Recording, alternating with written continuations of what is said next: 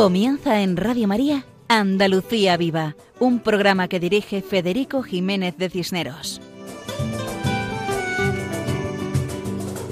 Muy buenas noches a todos nuestros queridos oyentes, habituales y esporádicos, con los cuales compartimos estos minutos de nuestro programa Andalucía Viva. Sean todos bienvenidos y reciban un saludo cordial, de corazón, de todo el equipo que formamos este programa y que deseamos compartir con todos ustedes. En nombre de todos mis compañeros, les saluda Federico Jiménez de Cisneros, para servir a Dios y a ustedes. Ya saben que pueden contactar con nosotros en el correo electrónico andaluciaviva@radiomaria.es. En esta ocasión, nuestro programa presenta los siguientes contenidos. Paco Fabián interpreta una canción titulada Se acabó el jamón, Juan José Bartel explica Sanlúcar la Mayor. Ismael Yebra glosa la figura de San Bernardo y los monjes cistercienses. Carmen Mari Pérez Rivero nos acerca al amor a Jesús sacramentado. Antonio Campos nos explica la devoción a la Virgen de Gádor en Almería. Y escuchamos algunas canciones del festival Laudato Si, proporcionadas por Marcelo Olima. Todo esto en la edición de nuestro programa de hoy, Andalucía Viva, en la frecuencia de Radio María, hoy 6 de septiembre, de 1 a 2 de la madrugada, de 12 a 1 en las Islas Canarias. Y como ya hemos dicho antes, si saben nuestros oyentes habituales, pueden escribirnos al correo electrónico andaluciaviva@radiomaria.es. Adelante, siempre adelante.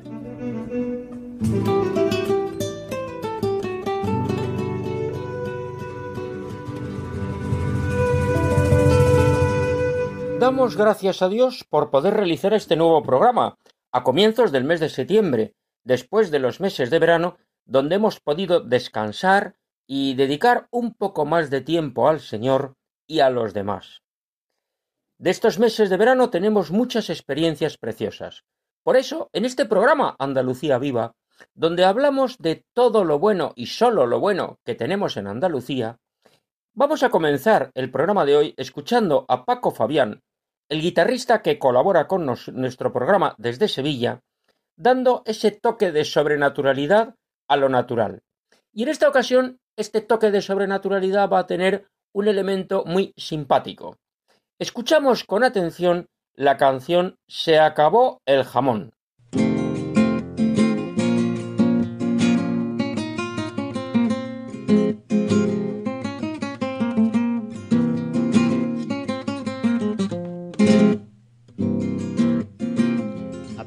Amigos de Radio María, muy buenas noches. Para el programa de hoy os traigo un temita con aires chirigoteros, que junto con la gracia de su letra, también podemos considerar al jamón como recuerdo de lo bueno, de lo deseado. Y es que las cosas buenas siempre permanecen. Y el recordarlas nos ayuda a luchar y a seguir adelante. Seguro que os va a alegrar este Se acabó el jamón.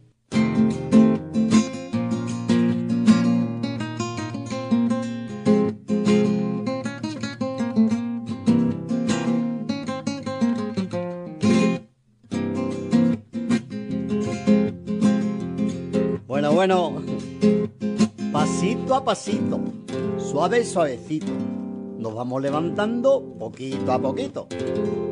Estimados amigos, feliz domingo. Hoy vengo algo guasón. Así que voy a dedicaros un tema que aprendí de los carnavales de Cádiz. Eran tres los que cantaban esto por la calle y me hicieron mucha gracia. Se acabó el jamón. Aquí va.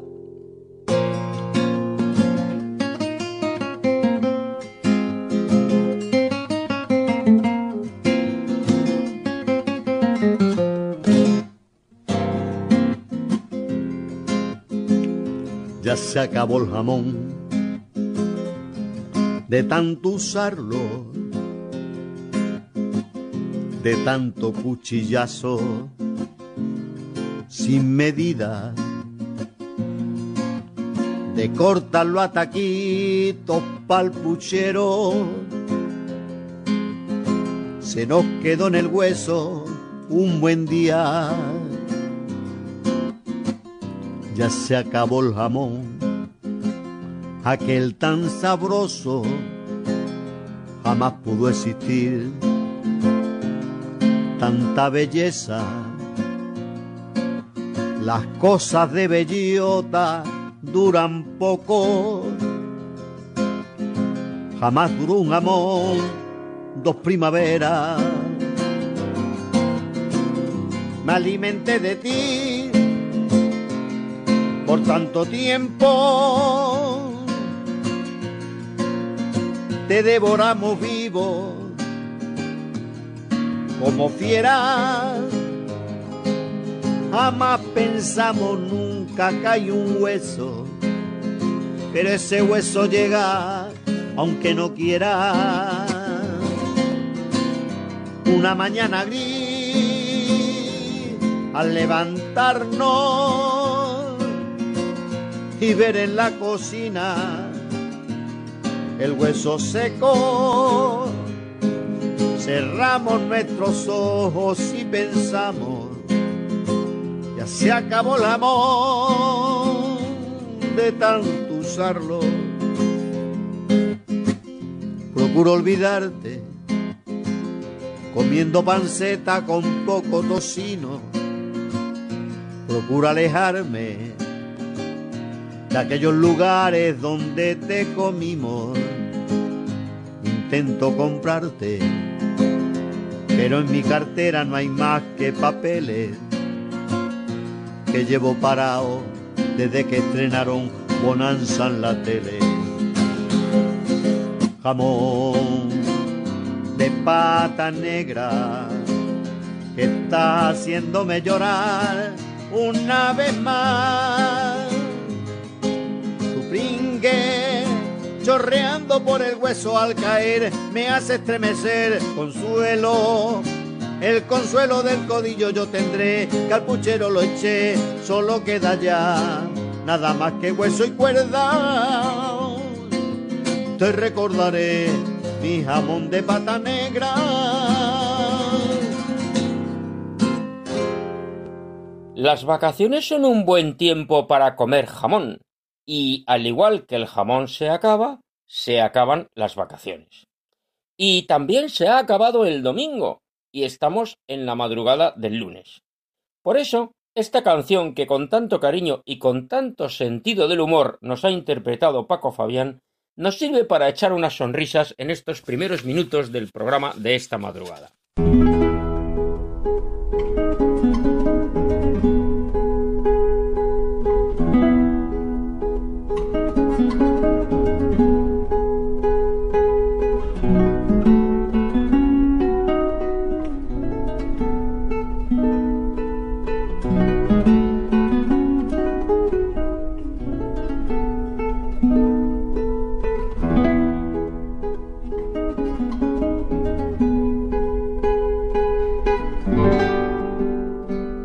Escuchamos esta música que nos da entrada a la sección Nombres Cristianos, dedicada a los lugares andaluces con nombre religioso, sección que dirige Juan José Bartel. Hola amigos de Radio María. Hoy nos adentramos en un municipio de la comarca del Aljarafe sevillano. Nos referimos a San Luca la Mayor. Es un municipio que pertenece a la provincia y diócesis de Sevilla, situado a unos 18 kilómetros al oeste de la capital. El primer asentamiento humano en el término sanluqueño data de alrededor de 1500 a.C., a unos 7 kilómetros del casco urbano. Se trata de una necrópolis y poblado de la Edad de Bronce. San Luca la Mayor tiene una dilatada historia por la que han pasado muchas civilizaciones. Tras la conquista de Sevilla, el 23 de noviembre de 1248, día en que ondeó la seña real del Rey Santo en el Alcázar sevillano, y después de dejar la ciudad bajo control, se planteó la conquista del Aljarafe como vía para la conquista de Niebla. Después de un sitio penoso y feroces ataques, el día 28 de junio de 1252, Las huestes cristianas bajo las órdenes de Fernán Gutiérrez entraron en la villa de San Lucas la Mayor. Al día siguiente, el 29 de junio, día de San Pedro, se celebró una misa en acción de gracias por el feliz acontecimiento. Asimismo, se consagró la mezquita bajo la advocación del santo. Narra la tradición que en un momento de incertidumbre y desesperación ante la compleja empresa de la toma de la ciudad, se produjo la aparición de una virgen entre unas zarzas al borde de un arroyuelo, celebrándose este hecho entre las tropas como un buen presagio para la conquista de la ciudad. La Virgen, a la que se la llamó Agua Santa, tiene hoy día una imagen para su veneración en la iglesia de San Eustaquio. En el siglo XVI, la villa de Sanlúcar gozó de gran florecimiento económico y social, consecuencia de su importancia como bastión defensivo frente a las incursiones árabes y posteriormente vía estratégica del camino real hacia Portugal. Sanlúcar la Mayor se encuentra inmersa en la actualidad en un proceso que intenta conjugar un extenso patrimonio artístico e histórico-cultural y un desarrollo futurista e innovador. Estos aspectos el histórico y el futurista, toman imagen en dos iconos que definen desde hace poco tiempo la localidad. Por un lado, la imagen de San Miguel, de reciente descubrimiento y atribuida a Lorenzo de Mercadante, y por otro lado, la planta solar de Abengoa, considerada la más importante a nivel mundial. Lorenzo Mercadante de Bretaña fue un escultor bretón muy activo en Andalucía durante la segunda mitad del siglo XV entre 1454 y 1467, trabajó en la Catedral de Sevilla, donde realizó el sepulcro del cardenal Cervantes y la decoración de las portadas del nacimiento y del bautismo. En el patrimonio de Sanlúcar destacaremos la mencionada iglesia de San Pedro, situada dentro del recinto amurallado almohade, en la zona de la Cárcava, fue construida aprovechando parte de la antigua mezquita de la que cambiaron la orientación de las puertas principales para adecuarse a la liturgia cristiana. El presbiterio es más elevado de lo normal debido a que se encuentra sobre una bóveda de cañón por la que se accedía a las calles interiores del recinto amurallado. Otro templo interesante es San Eustaquio, una iglesia mudéjar situada en el punto más alto del centro histórico de San Lucas la Mayor, y construida sobre un antiguo templo romano. El retablo principal es de estilo barroco, siglo XVIII. A la izquierda hay un retablo rococó con una imagen de la Virgen de los Remedios y otra del Cristo de la Salud, ambas del siglo XVI. En la nave lateral derecha recoge las imágenes de la Concepción y San José, esculturas del siglo XVI, y en la capilla del Sagrario se encuentra la Virgen de Fuentes Claras, siglo XV. La iglesia de Santa María es de las tres iglesias en Sanlúcar la única en la que actualmente se celebran cultos, siendo la más importante de las tres. Construida en el siglo XIII, tiene añadidos de los siglos XVI y XVII. La torre fue modificada a finales del siglo XVIII en 1772, debido al derrumbeamiento parcial de la existente por el terremoto de Lisboa, añadiéndosele el cuerpo de campanas y el chapitel piramidal. La nave de la izquierda tiene un retablo que recoge al crucificado de San Pedro, obra del siglo XIV y de gran valor artístico e histórico. El retablo mayor, fechado en el siglo XVIII, está presidido por la venerada imagen de Nuestra Señora del Rosario, la cual tiene concedida desde el año 2015 las llaves de plata de esta parroquia que porta la imagen del Niño Jesús.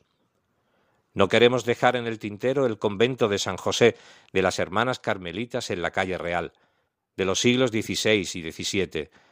Se trata de una iglesia barroca de austera fachada y en su interior destaca el retablo barroco de Fernando Barahona, del siglo XVII, que está presidido por la Virgen del Carmen, rodeada de pinturas de la vida de Santa Teresa en sus capillas, y podemos apreciar las principales devociones carmelitas, a San José, al Niño Jesús de Praga, San Juan de la Cruz, San Elías, San Eliseo, Santa Ana, San Alberto, etc. Entre las fiestas de San Lucas la Mayor destacamos la fiesta, la fiesta del Corpus Christi, que se sigue celebrando en jueves y es festivo local. Se celebra con una función religiosa y una procesión con la custodia por la tarde. Todos los 29 de junio, fiesta de San Pedro, Se celebra una verbena en la plaza de San Pedro junto a las murallas almohades y la iglesia mudéjar del mismo nombre. De la capilla de la Hermandad de las Angustias sale un pequeño paso con la efigie del santo. Esta fiesta se celebra desde la toma de la ciudad a los musulmanes, que, como hemos comentado, fue rendida en dicho día. Desde el 16 de julio hasta el 25 de julio se desarrollan las fiestas de la Virgen del Carmen. Cada 20 de septiembre, en la plaza y junto a la iglesia del mismo nombre, en pleno centro urbano, sale una procesión con el santo patrón de la localidad, San Eustaquio. También es un día festivo en San Lucas la Mayor. Las fiestas de octubre son en honor y gloria a la Santísima Virgen del Rosario. Desde el último fin de semana de septiembre hasta el segundo fin de semana del mes de octubre, cerrando con broche de oro las procesiones sanluqueñas. Pero durante el mes de mayo se desarrolla la Feria de Mayo, la Feria de Sanlúcar la Mayor, conocida popularmente en la comarca como la Feria del Aljarafe. Es veinte años más antigua que la de la capital sevillana, creada por Fernando VII y fue modelo a seguir por la de Sevilla, teniendo su origen en la feria de ganado que se hacía en el primer día del mes de mayo. La Semana Santa sanluqueña cuenta con siete cofradías de penitencia. Comienza con la Hermandad de la Borriquita en el Domingo de Ramos. También procesiona el domingo la Hermandad de la Paz, con Jesús cautivo y la Virgen de la Paz. La Hermandad del Huerto sale el miércoles santo, con Jesús orando en el huerto y la Virgen de la Encarnación. El jueves santo la Hermandad de la Veracruz con sus tres pasos, el Cristo de la Humildad flagelado, el Cristo de la Veracruz y María Santísima de la Piedad, recorriendo el centro de la localidad. También el jueves santo sale de, de, su capilla en la plaza de San Eustaquio la Hermandad de Jesús, una imagen de Jesús portando la cruz y la Virgen de la Concepción. El Viernes Santo, la Hermandad del Santo Entierro de Cristo procesiona el paso del Santísimo Cristo del, descendimiento de la cruz, el Santo Entierro y la Virgen de las Angustias.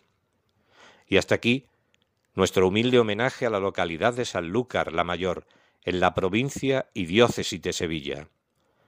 Hasta el próximo programa, amigos de Radio María hemos conocido la importancia de las tres iglesias y del convento de Sanlúcar la Mayor, y la presencia de las fiestas y de las hermandades y de tantas cosas interesantes.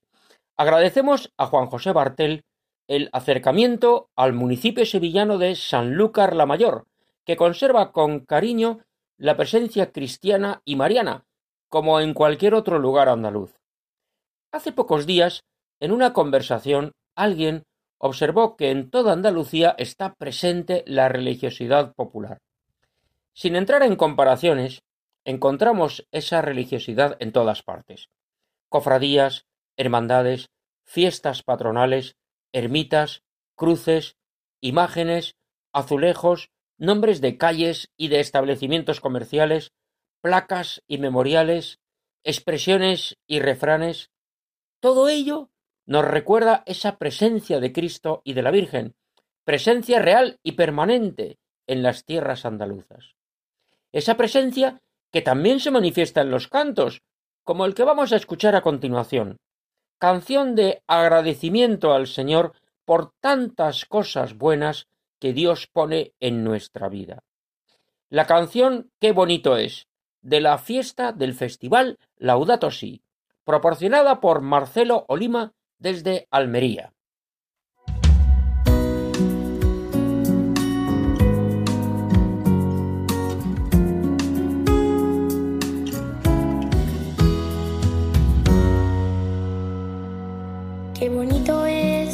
Despertar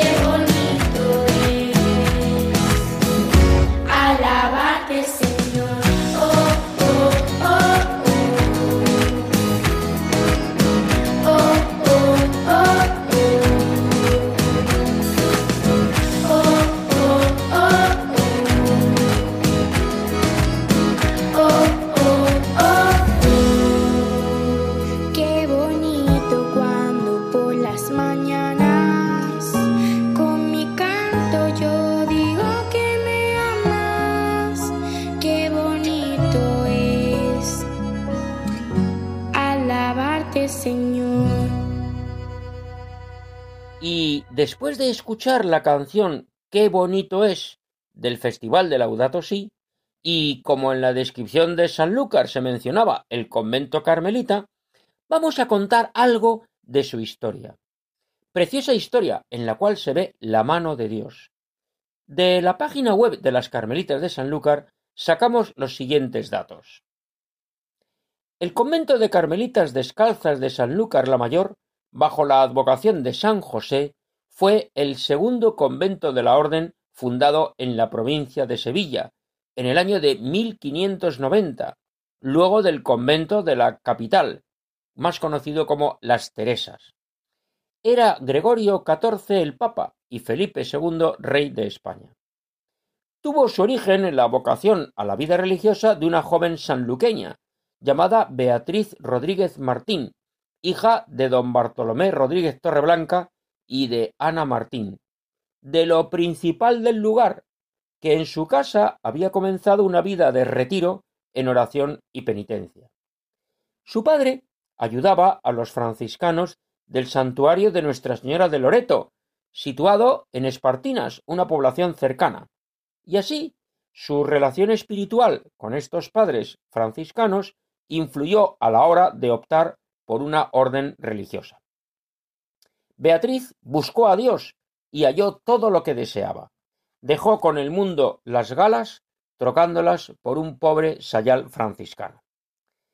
Teniendo en cuenta el deseo de su hija y la vocación divina, don Bartolomé compró una casa en el año 1573, en la calle que en aquel tiempo llamaban de Sevilla, y que era la principal del lugar.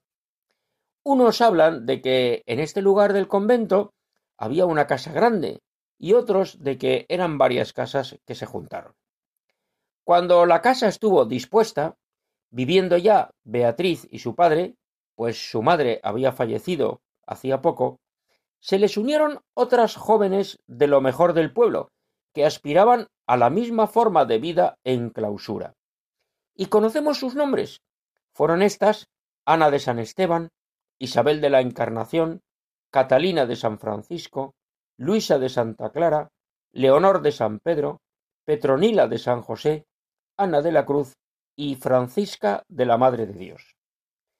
Siguiendo el ejemplo de la Madre Beatriz, que tomó el nombre de Beatriz de la Concepción, vivían en oración y contemplación, siguiendo el Evangelio y buscando a Dios en primer lugar. No les faltó nada de lo que necesitaban para la vida del cuerpo, ya que se ayudaban con el trabajo de costura. Y de esta manera compaginaban su vida activa con la contemplación, procurando vivir la clausura. Pero salían a misa con la Madre Beatriz y en la Semana Santa visitaban los sagrarios, todas juntas, con toda devoción, hasta que lograron la licencia para celebrar la misa en su casa. También vivían con ellas tres personas más, una era el padre de la fundadora, en cuarto aparte, encargado de solicitar las cosas necesarias para la casa, y era el fiel guardián cuando la madre Beatriz se tenía que ausentar. La segunda persona era una viuda honrada de nombre Juana de San Juan, una mujer mayor que hacía de comer, y la tercera persona era una mujer casada, portuguesa, María Gómez, que tenía oficio de portera. Entre los años 1585 y 1588, la madre Beatriz fue a Sevilla para conseguir la legalización de su ideal de convento, pensando que fuera de la Orden de San Francisco. Pero Dios tenía decretada otra cosa, porque yendo a hablar con doña Mencía Rojas, con la que solía comunicarse familiar y asiduamente, y que mucho la favorecía porque veía la mucha santidad y buena fama que había en este recogimiento de Sanlúcar, le habló de la Madre Teresa de Jesús y del convento recién fundado por ella en Sevilla, así como de la buena acogida que había tenido dicho convento en la ciudad. Le habló de la santidad y autoridad de la Madre Teresa y de la reforma del Carmelo, aconsejándole hacer una fundación de esta orden y que ella les ayudaría. Una vez llegada a Sanlúcar, contó todo a su padre y a las demás jóvenes, y todos quisieron que fuese de carmelitas descalzas.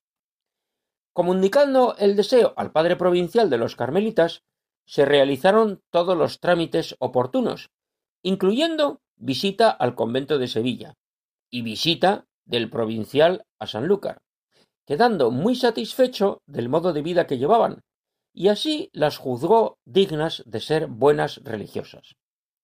Resuelto el ingreso en la orden, sólo faltaba la autorización del arzobispo de Sevilla, que en aquel entonces era don Rodrigo de Castro, el cual, viendo que a nadie le era gravoso y con el común aplauso del lugar, la dio con beneplácito. Se cuenta la anécdota de que cuando Beatriz regresaba de Sevilla con la licencia, al llegar a Sanlúcar notó que se le había perdido por el camino, y muy contrariada volvió a Sevilla, encontrándola por el camino. Con todo dispuesto, llegó el padre provincial, acompañado de las madres Isabel de San Francisco, compañera de Santa Teresa, de quien recibió el hábito, Leonor de San Angelo, de quien dijo la santa que había de ser un ángel en la vida como en el nombre, María de Jesús y María de San Pablo, todas ellas del convento de Sevilla, y María de San José del convento de Granada. Al día siguiente, 9 de mayo de 1588, el padre provincial, toda la comunidad y acompañantes fueron a la iglesia de Santa María, en la que se dijo misa con toda solemnidad y a la que asistió todo el pueblo. En la tarde se trasladó el Santísimo Sacramento en solemne procesión desde la iglesia hasta el sagrario del convento, acabando la fiesta con mucho gusto de todos al ver concluida la fundación. El 13 de mayo recibieron con gozo el hábito nueve de once religiosas. Recibieron del padre provincial la regla de nuestra Madre Santa Teresa y los demás estatutos, encargándoles que guardasen las horas de coro y oración. Cumplidos quince días, puso clausura, que se guardaba muy bien. Y hasta aquí la historia del convento carmelita de Sanlúcar la Mayor, fundado en el siglo XVI y que continúa viviendo el espíritu teresiano en estas tierras andaluzas.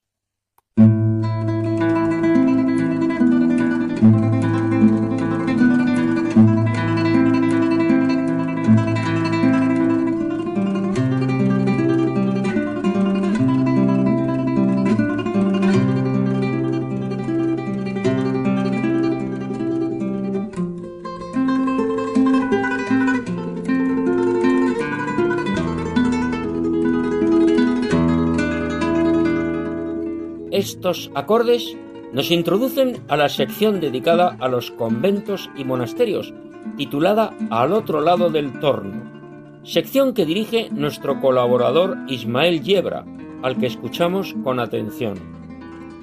Se ha celebrado recientemente la festividad de San Bernardo, un padre importante de la Iglesia, y creemos que es una buena oportunidad para comentar la obra de San Bernardo y sobre todo la existencia de la orden por él potenciada que es la orden cisterciense. Se considera San Bernardo fundador de la orden del Cister, pero no es así. La orden del Cister se funda en 1098 cuando Roberto de Molesmes, monje de, de la abadía de Molesmes, benedictina, abandona el monasterio de Molesmes junto con otros monjes y se va al desierto de Citó, de Cister, con la idea de llevar más puramente adelante la regla de San Benito. Siempre es una constante en las órdenes monásticas la lucha contra el ayornamiento, contra la acomodación. Y no es que estuvieran, digamos, sin seguir la orden de San Benito, el monasterio de Benedictino de Molesmes, pero sí que mm, los benedictinos habían caído un poco en el señorío, en la imagen del abad como señor feudal y también en el exceso y la proliferación de canto y de liturgia que mm, realmente el cister lo que hace, lo que quiere, lo que pretende es volver a los orígenes y simplificarla. Así que San Roberto de Molesme es el que se va a Citó junto con unos monjes y funda allí lo que se llama el monasterio de Cister, de Citó, pero posterior en el 1098, pero posteriormente reclamado por su abad de Molesme, tiene que volver y se hace cargo de la comunidad San Alberico y posteriormente San Esteban Harding, un inglés que es quien da las constituciones de la nueva orden cisterciense basada fundamentalmente en la denominada Carta de Caridad, que es el documento que sirve de unión y como su nombre indica de caridad, de fraternidad entre todos los monasterios que siguieran la nueva forma de entender la regla de San Benito. San Bernardo llega después, ya entrado el siglo XII, eh, y entonces San Bernardo realmente se considera no el fundador, pero sí el propulsor de la orden cisterciense, porque con su llegada, acompañado de una serie de nobles, es cuando tiene lugar la difusión y el, el establecimiento definitivo de la orden del cister y su difusión por toda Francia y por el resto de Europa. ¿Qué es lo que pretendían estos monjes cuando se separan, digamos, de, se apartan de, del monasterio benedictino común? Pues lo que pretenden fundamentalmente es el volver a los orígenes de la regla, al cumplimiento estricto de la regla de San Benito. Ese es su carisma, el seguimiento estricto, fidedigno de la regla de San Benito y la simplicidad. Así que ellos lo primero que hacen es adoptar una serie de medidas, aparte de cumplir perfectamente con todos los mandamientos de la regla en cuanto al oficio divino, a la liturgia de las horas, ellos fundamentalmente intentan simplificar y volver a la pobreza evangélica. Una de las cosas que ellos eh, les diferencia más es el volver a tomar el hábito, a tomar eh, un hábito blanco. de ahí viene la diferencia entre monjes blancos y monjes negros. El hábito negro es el típico de los benedictinos y ellos visten el hábito blanco, adoptan el hábito blanco simplemente por querer más barato. El lienzo blanco costaba más barato que el lienzo negro puesto que se ahorraba el dinero del tener que teñir el tejido y por tanto era mucho más barato. Y luego pues también la sencillez en la decoración. Ellos quitan incluso las vidrieras para no distraer los altares laterales, simplemente pretenden que toda la espiritualidad, que la oración no se distraiga por aditamentos externos y todo se centre en la oración y en el sagrario. Mm, eso es fundamentalmente lo que les caracteriza y es lo que hace que el arte que entonces ellos difunden por Europa, que es el arte gótico, un gótico limpio, un gótico sin aditamento, es lo que se ha conocido también como arte cisterciense.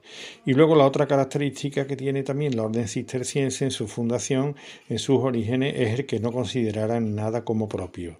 Los dormitorios eran en salas comunes donde dormían los monjes vestidos sobre un jergón de paja y todo era comunitario, todo el día digamos que estaban juntos.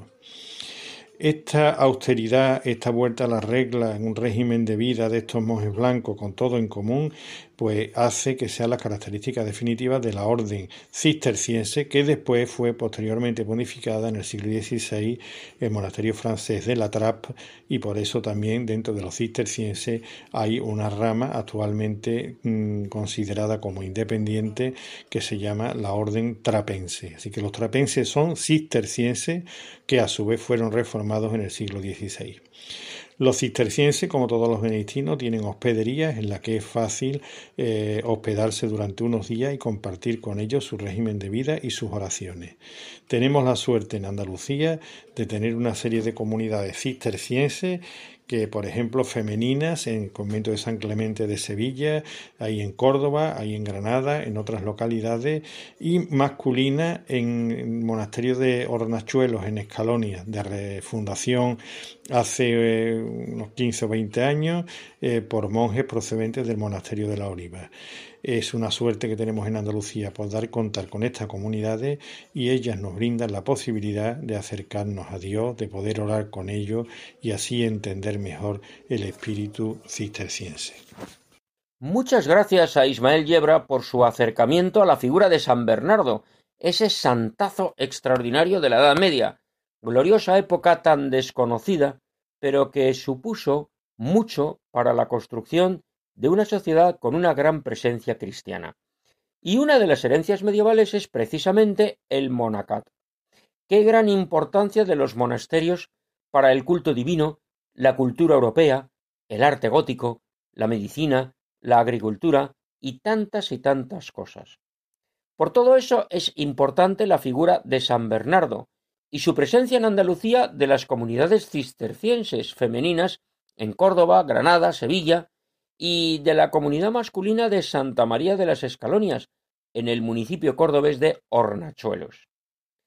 Y seguidamente escuchamos el canto titulado El Señor es mi pastor, proporcionado por Marcelo Olima, del festival Laudato Si.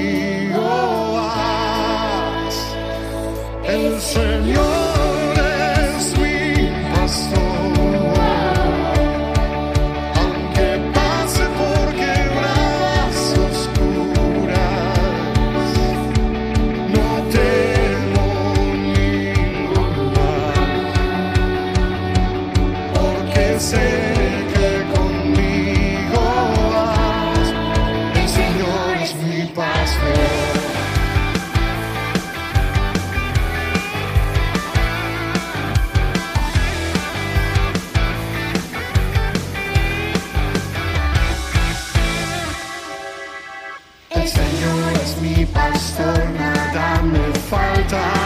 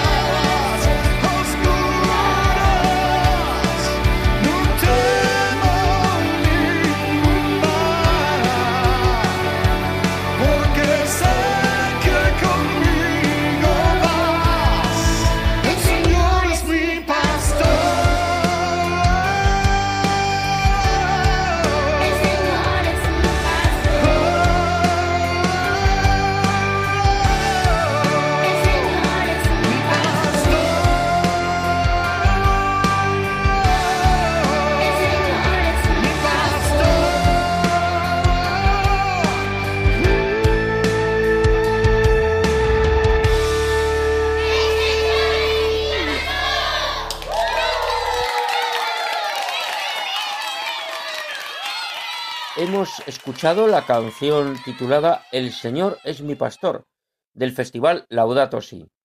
Y esta canción nos introduce a la colaboración de Carmen Mari Pérez Rivero, que nos habla de la experiencia eucarística, donde Jesús está presente. Creo, por eso hablo. En este tiempo de incertidumbres, miedos, enfermedades, violencia y tantas dificultades por las que está atravesando nuestro mundo, es hermoso vivir implorando la misericordia de Dios y recibirla. Nos sorprendemos cuando sentimos que la oración nos va descubriendo nuestros errores, nos lleva a la justificación de los demás, nos nutre de bien, nos muestra nuestra pequeñez y nos sentimos grandes en el amor de Dios. que siempre, siempre espera como Padre bueno que busquemos su rostro, que volvamos a Él. La misericordia de Dios jamás defrauda. Venid a mí todos los que estáis cansados y agobiados, y yo os aliviaré. Aprended de mí, que soy manso y humilde de corazón, y hallaréis vuestro descanso. Señor, cuando te buscamos, vienes y nos enseñas a través de nuestras sencillas vivencias diarias que estás a nuestro lado, que todo está impregnado de ti, que en tu palabra obtenemos la mejor y clara respuesta, que todos nuestros cabellos están contados. En verano vivo entre dos pueblos del bendito Aljarafe sevillano, Villanueva del Ariscal y Olivares. Cuánto he aprendido de su gente sencilla, servicial, religiosa, sabia. Cuánto he aprendido. Es por eso, por lo que quiero contar, que en las cosas sencillas de cada día estás tú, Señor, y no dejas de sorprendernos. Han pasado muchos años, pero los recuerdos siguen vivos.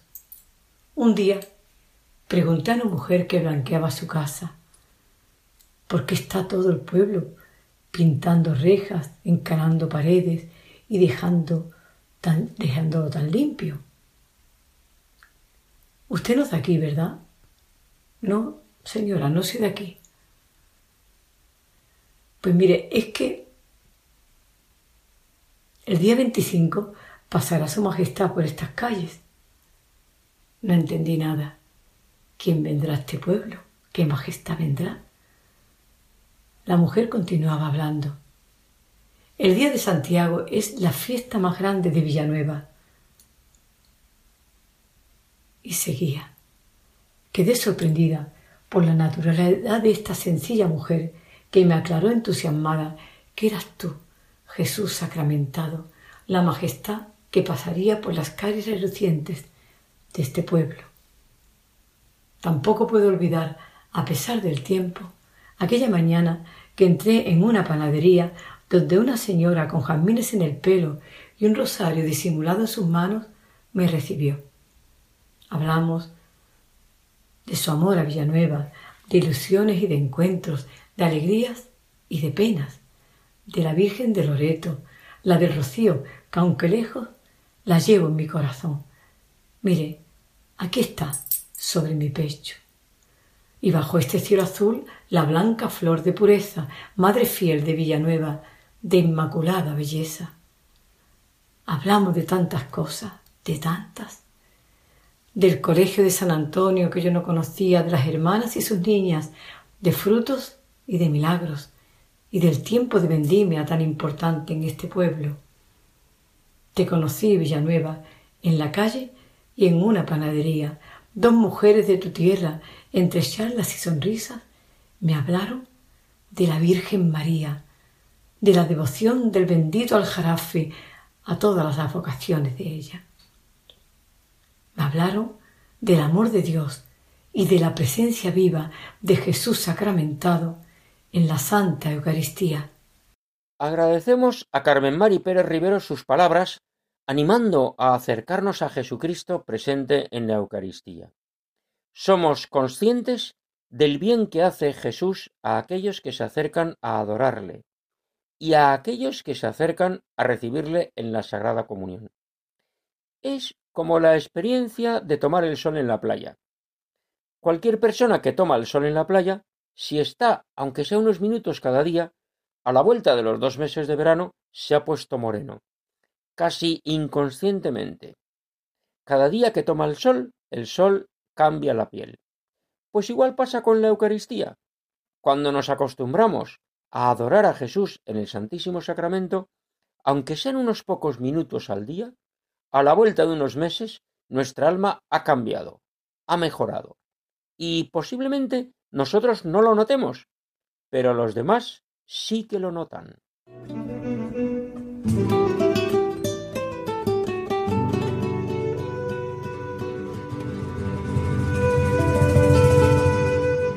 En la última parte de nuestro programa hacemos una mención a la fiesta que vamos a celebrar inmediatamente, el día 8 de septiembre, una fiesta de la Virgen María por excelencia. En numerosos lugares andaluces es fiesta grande. Y hemos seleccionado uno de ellos, la población de Berja, en la provincia y diócesis de Almería, donde se encuentra la imagen de la Virgen de Gádor, con preciosa ermita santuario en la sierra. Contactamos con Antonio Campos, gran conocedor de su historia y de su devoción, para que nos cuente algo de ella. Adelante, Antonio. Buenas noches, oyentes de Radio María, seguidores del programa Andalucía Viva. Hoy les saludamos desde la ciudad de Berja, en Almería, para hablarles de una secular advocación, Nuestra Señora de Gádor Coronada. A ella, antes de empezar, nos encomendamos, y le pedimos que estos minutos que vamos a dedicar a conocer la historia de su sagrada imagen sirvan para mayor gloria de Dios y de su bendita Madre, concebida sin pecado original, para ser corredentora con Cristo y Reina y Señora de cielos y tierra. La sacrosanta imagen de Nuestra Señora de Gádor llegó a la localidad de Berja, en Almería, en el año 1588, traída por dos ermitaños, Domingo de San Juan y Juan de Santa María, de remota procedencia. Sólo habían pasado veinte años desde la guerra de las Alpujarras, cuando la sublevación de los moriscos causó el martirio de centenares de cristianos que dieron su vida por la fe en Cristo. Aquella imagen se ubicaría en un pequeño paraje en Pisnela, donde había una ermita abandonada que había quedado destruida por la sublevación de los moriscos. Los ermitaños recaudaron fondos en la localidad y con ellos, con esas limosnas, construyeron el santuario, reconstruyeron lo que pudieron de la ermita. En tan solo cuatro años la devoción había crecido ya de manera exponencial. Los sacerdotes de la parroquia de la Anunciación subían con frecuencia a celebrar la misa en el santuario. Los ermitaños decidieron entonces abandonar la ciudad para ingresar en una orden religiosa. Sería el momento en el que se firmaría la escritura de compraventa de la imagen ante un notario, y también el momento en el que surgiría la Hermandad de la Virgen de Gádor, que hoy, más de cuatro siglos después, aglutina nada menos que a más de un millar de hermanos. Pero no solo la hermandad se ha encargado a lo largo de la historia de cuidar de la Virgen, también lo han hecho los religiosos, los frailes mínimos de San Francisco de Paula, que estuvieron en el santuario entre 1695 y 1734. Y desde 1930 lo hacen las esclavas de la Santísima Eucaristía y de la Madre de Dios, que tienen el santuario de la Virgen de Gádor como la casa madre de esta congregación. La Virgen comenzó a recibir pronto, como decimos, el culto de los vecinos de Berja, que la aclamaron como patrona desde casi casi su llegada, y que celebraron fiestas en su honor ya desde finales del siglo XVI. A principios del siglo XVII están documentadas, por ejemplo, las fiestas de toro y caña, el 8 de septiembre, el día de la Natividad, el día que se celebra la fiesta litúrgica de la Virgen de Gádor. Desde su santuario, la Virgen baja al pueblo en dos ocasiones al año. El segundo domingo de Cuaresma, por un voto contra la sequía en el año 1651, y también el último domingo de agosto. Ahora mismo la Virgen se encuentra en la parroquia para celebrar su fiesta litúrgica. Es una devoción muy importante. No solamente eh, abarca el territorio del municipio virgitano, sino que se extiende por toda la Alpujarra, buena parte de las provincias de Almería y de Granada e incluso llegó a, la provincia de Murcia, donde en la Unión existió una cofradía, una hermandad de la Virgen de Gádor en el siglo XIX. La imagen es tenida por muy milagrosa y tiene muchísima devoción, como decimos. Buena prueba de ello son algunos de los milagros que en su mismo santuario aparecen reflejados en la bóveda.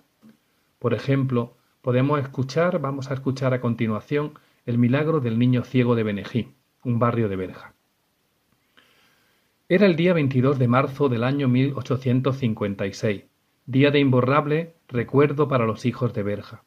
Como a las diez de la mañana entraba en la iglesia parroquial una familia compuesta de un matrimonio y un pequeñuelo que frisaría los diez años. Gran angustia se reflejaba en los semblantes de María Teresa Moreno y de Isidro Bonilla, vecinos del barrio de Benejí. Así se llamaban los padres de aquel desventurado niño que con paso incierto y cogido de la mano de su madre llegaba al templo.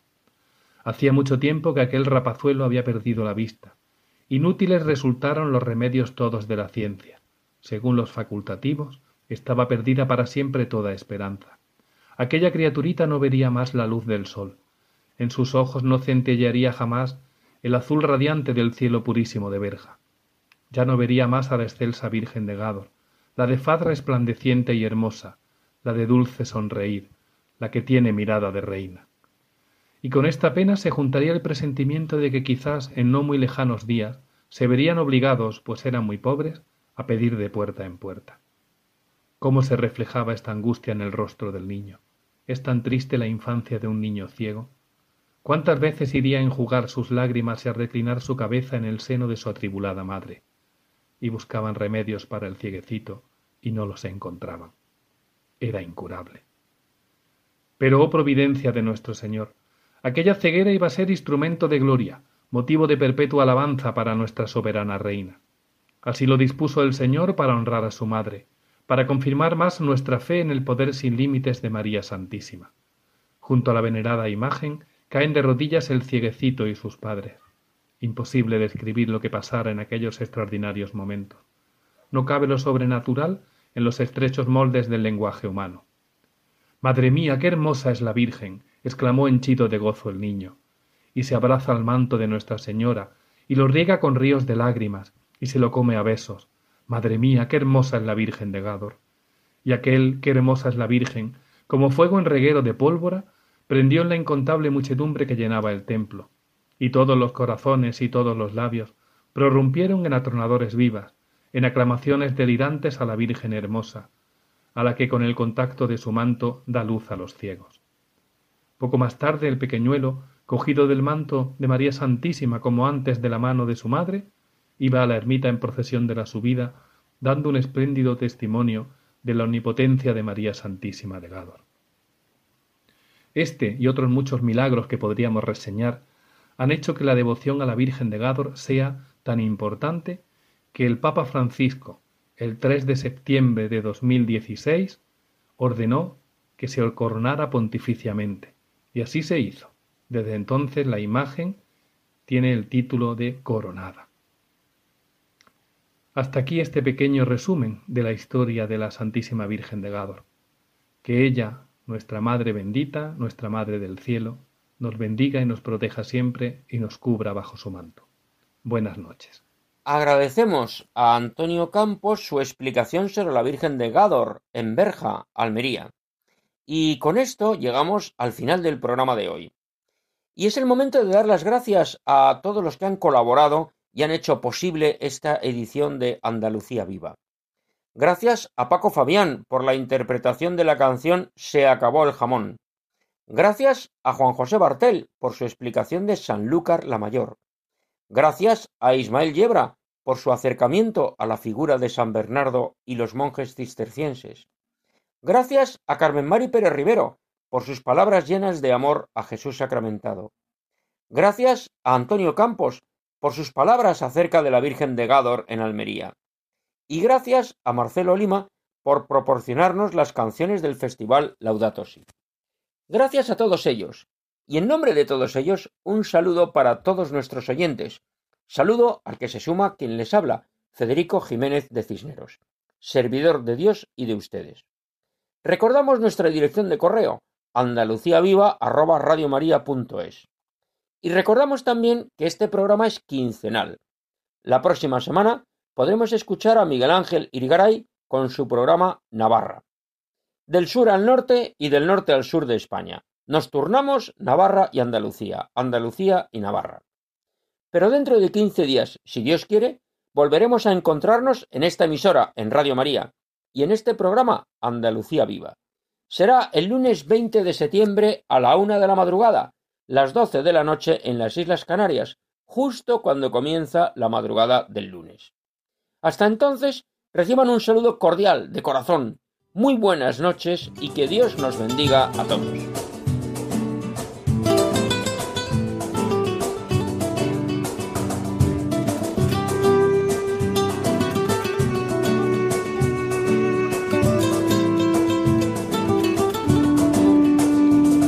Han escuchado en Radio María Andalucía Viva, un programa dirigido por Federico Jiménez de Cisneros.